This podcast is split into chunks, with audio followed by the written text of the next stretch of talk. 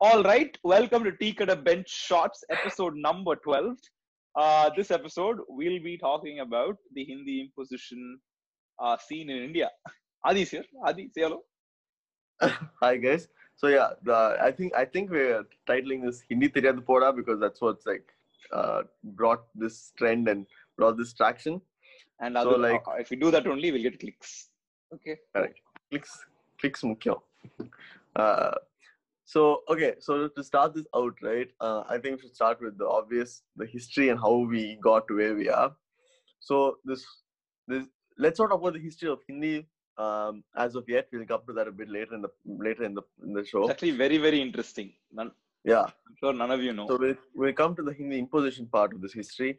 In like late 30s is when the whole thing blew over, where a lot of people in Congress wanted the South to learn Hindi, and this was forefronted by this man called Rajaji. He was, I think, the last Governor General of India and the first Indian Governor General of India. So he wanted entirety of India to be united by this one language, and the most popular language at the time actually was Urdu, but okay, that's the politics we'll get into later. But he wanted to be Hindi, and even at that time, Congress was split into two. Like, not like literally, but like half of Congress wanted Dravidian states to learn Hindi. Half of Congress did not want them to learn Hindi. This half was Radhakrishnan and all, and this half was Rajaji. So at this point, Periyar and a lot of Dravidian parties went and protested for 3 years. And at the end of which, during which Periyar, Anna all got arrested. Quick fact, when Periyar got arrested, he was not arrested for protesting. He was arrested because he incited women to do unlawful things. Because he made women, he persuaded women to also come and protest. And that's why Periyar is the biggest feminist on the planet. I mean, yeah, he is, but yeah, that's why he was arrested, because he wanted women to have a voice in this protest. Okay, jump forward a few years. Hindi was going to be added to the education system. That's why Hindi was going to be mandatory in the education system. That's why they protested. And then 3 years later, I think National Congress, they resigned because of India's involvement in World War II. And then a British guy took over power as the governor, and he actually took out Hindi from mandatory clause. So Hindi no longer was compulsory to learn, and then it was the first win. And then a few years later, as you guys all know, India got independence, and then the same debate started again, this time against Nehru and Anna. And at this point, it was Nehru saying India has to be united as one country, and how can India be united as one country if we can't even understand each other? And yeah, so basically Dravidian countries, Dravidian states were very against all this, and as a huge movement to completely oppose this, they started this movement called Dravida Nadu, which is, if you guys are going to make Hindi compulsory in your country, you just take your own country and make it compulsory there. We will take our own country and make nothing compulsory here. And they're going to cut off all the southern states, opposed to the northern states. And at this point, a lot of the decision makers in North India who were from South India were like, imagine the amount of economic toll India would be put through if we lose southern states. So let's just come to a compromise. And we'll just be like, okay, Hindi and English would be the official languages, not just Hindi, for the next 15 years. At the end of 15 years, the southern states will anyways learn Hindi, so they won't have a problem making Hindi the official language. Jump forward now 15 years, the southern states were still not very happy with Hindi, they were still very happy with their own languages, and this was indefinitely pushed till today. India does not have a national language. And I'll tell you one very interesting thing. To a lot of people who say India should have national language because Hindi is the most spoken language in India and that should make Indian national language Hindi. I mean, this is what Anna said. In that account, the crow should be the national bird and the street dog should be the national animal. The street dog or the rat should be the national animal. But instead, we have a peacock and a tiger.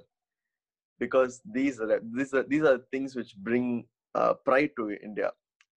And if you want to bring historical pride, I would say Tamil should be the national language. And every other culture will say their own language should be the national language. So instead, we can just come to a compromise without national language and just have 22 official languages. So that's where we stand today. So Puri, so far, what do you think?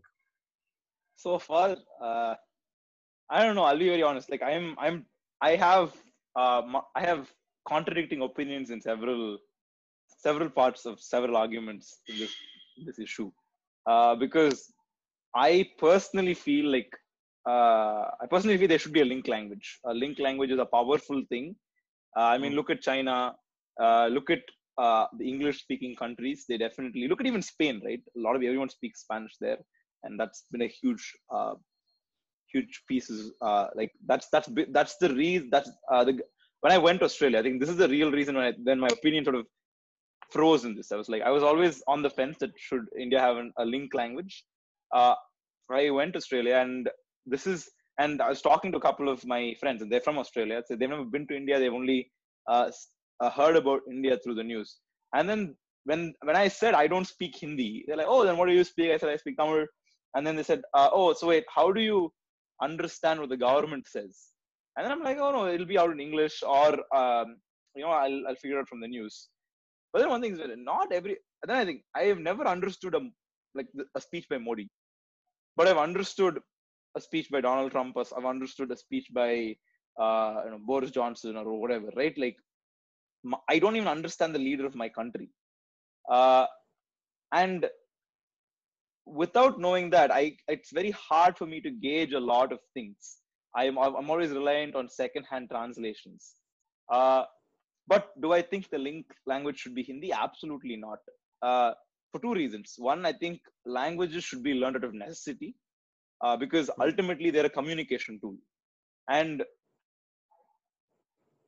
languages, and I personally am against the concept of using language as identity. But when other people challenge you just because you speak a particular language, I think in that particular case, language as an identity becomes valid. I think Hindi definitely does that to a lot of South Indians. Yeah. So this is a very, very, very, very controversial opinion, and I know that. And I know, similar to your crow and peacock anecdote, this definitely doesn't, is definitely not sweet to that. I think English should be, if India has a language, I think English should be India's national language. And I have a couple of reasons for this. One, again, a language is a communication tool. And if it should be learned, it should be learned for the reasons of communicating. And like it or not, English is the language of the world. I kid you not, a day into Australia, we're having all these, welcoming parties and all of that. They're welcoming into the dorm and all of that. And my friend asks me, have you lived anywhere else? I said, no, I lived in India all my life. And I said, your English is really nice. And I was initially taken aback. I was like, this is a bit racist, but I'm also like, that's his experience, right? He's lived in a place where a lot of international students come. He's met with a lot of people of Indian heritage. Apparently, they don't speak very good English. And I kid you not, the fact that I know good English was a tremendous reason I excelled in that particular environment. So it is definitely a tool that's aided me, right? But a lot of people say English is not part of our culture and all of that. But to that I say, English is definitely part of Indian culture for the simple reason: the geopolitical region that we call India is drawn by the British. The fact that Kashmir to Kanyakumari is united as a geopolitical region is because of the British. Otherwise, who knows? We might have actually had a Dravida Nadu, and that would have actually been another country. And because of probably, religious clashes, there will probably be a Muslim region in one region and a Hindu region here. There's a solid chance that it would have actually happened. The fact that we're a geopolitical region is because of the British. And I'm not saying we have to celebrate it, because I know it's caused a lot of pain for a lot of people. And controversially, it's also helped a couple of people. But again, right, we have to recognize it. And unfortunately, I personally believe the real thing ultimately linking all Indians are the British, like it or not. The real thing the real thing really, really linking all Indians are British. And yeah. And I think that's a great argument for why English should be our national language, if we need one. And I don't think we need one. I also want to clarify that. I don't think we need a national language. We need a linked language. I don't think English should be held to a higher merit. I mean, on that note, I think this is the good segue to the history of Hindi, right? Hmm. So, like, there's a lot of debate on this about how old is Hindi. And I'm just going to use the same criteria of what many languages hold of when a language becomes, like, solidified. The criteria is there has to be a grammar book, or there has to be something written in code about what sets the rules and the regulations of the language. Hindi as a language did not exist for too long, but let's just give the benefit of the doubt and say Hindustani is also Hindi. Hindustani is a language that has existed for roughly since the Mughals came to India, because that's as far as good records go to, and that gives us about late 18th or early 17th century. But the official language that we call Hindi is around 200 years old, and this is where it gets interesting. This language was made by a Scottish man who was a British naval officer who came to India as a surgeon, named John Gilchrist. So this man, he realized that India does not have lingua franca or something like that. So basically a language to unite India. So trade was very difficult. So to combat this, the man took Hindustani, made the Devanagari script, like, solidified, took out all the Persian words, split Hindi and Urdu as two different languages, and said this is the language for the Hindus, this is the language for the Muslims. And he made the first grammar book for Hindi. And technically speaking, this would be the first time a Hindi book was written. And that is exactly when we should say Hindi originates from. Because that is what we hold Tamil on to, right? Tamil, the first Tamil book. Tolkappiyam was the first Tamil book, because it's the first official Tamil book. And everything after that is our Tamil books. We are all holding them to two different standards. I'm just saying, if we have an equal world, Hindi is 200 years old. And it was made, it's technically a British language. It is as much as a British language as English is. So again, going to your point, making Hindi the official language or English the official language, the arguments are the same. Yeah. Isn't it funny? Hindi from day one is built with the goal of a homogeneous Indian identity. That divides Hindus and Muslims. Yeah. So the language does not have a great history. So I don't know. Yeah, that's my 2 cents on the topic. And yeah, I honestly don't know Hindi, so I'm going to struggle with it. Yeah, I know survival sakes Hindi. I lived in Bangalore for a while, and speaking of that, that's a great reason why we should probably not let Hindi be our national language. I lived in Bangalore for a while. I required more Hindi than Kannada. And we did an episode with a fellow podcaster, Samyukta Sunil, who runs Bob Talks. She's from Bangalore. And she says that some of her friends who lived all their lives in Bangalore, they don't know Hindi. They don't know Kannada, and Hindi is more useful to them. And that's honestly frightening, because there's a great saying, to kill a city, to kill a state, kill its language. That's how you first disintegrate the identity of the place. And because then... I honestly believe that, yeah. Because then everything is invalidated, right? All the texts they follow, all the orally passed on traditions, everything is invalidated. Everything else can be attributed new meaning. Everything else can be attributed meaning that you want it to be attributed to. And for that simple reason, I think India should have a national language, because there are a lot of microscopic cultures like I was listening to this and someone said, I don't remember where, in our country, every 50 kilometers, you will meet a new subculture. You will, I will even go as far to say every 50 kilometers, I will listen to a new language. I will hear from Ullakappo to Ullaipo to Andavagampo, Andakapo, right? Those are all just breakdowns of smaller languages. And,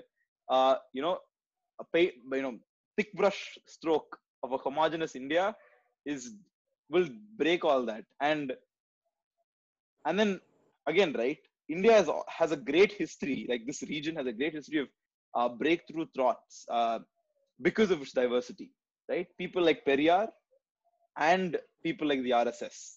You may agree and disagree with both of them. No, you may agree. I definitely agree with Periyar and I have my feelings about the RSS. But the fact that they can exist is a true testament. I would even argue that on some cases, we've done a better job than America for freedom of speech. 100%. Right? Yeah. And I think that's why I'd like to say with pride, Hindi Teriyadu Poda. So yeah, thank you so much for listening and watching. And as usual, Nandri. Vanakkam.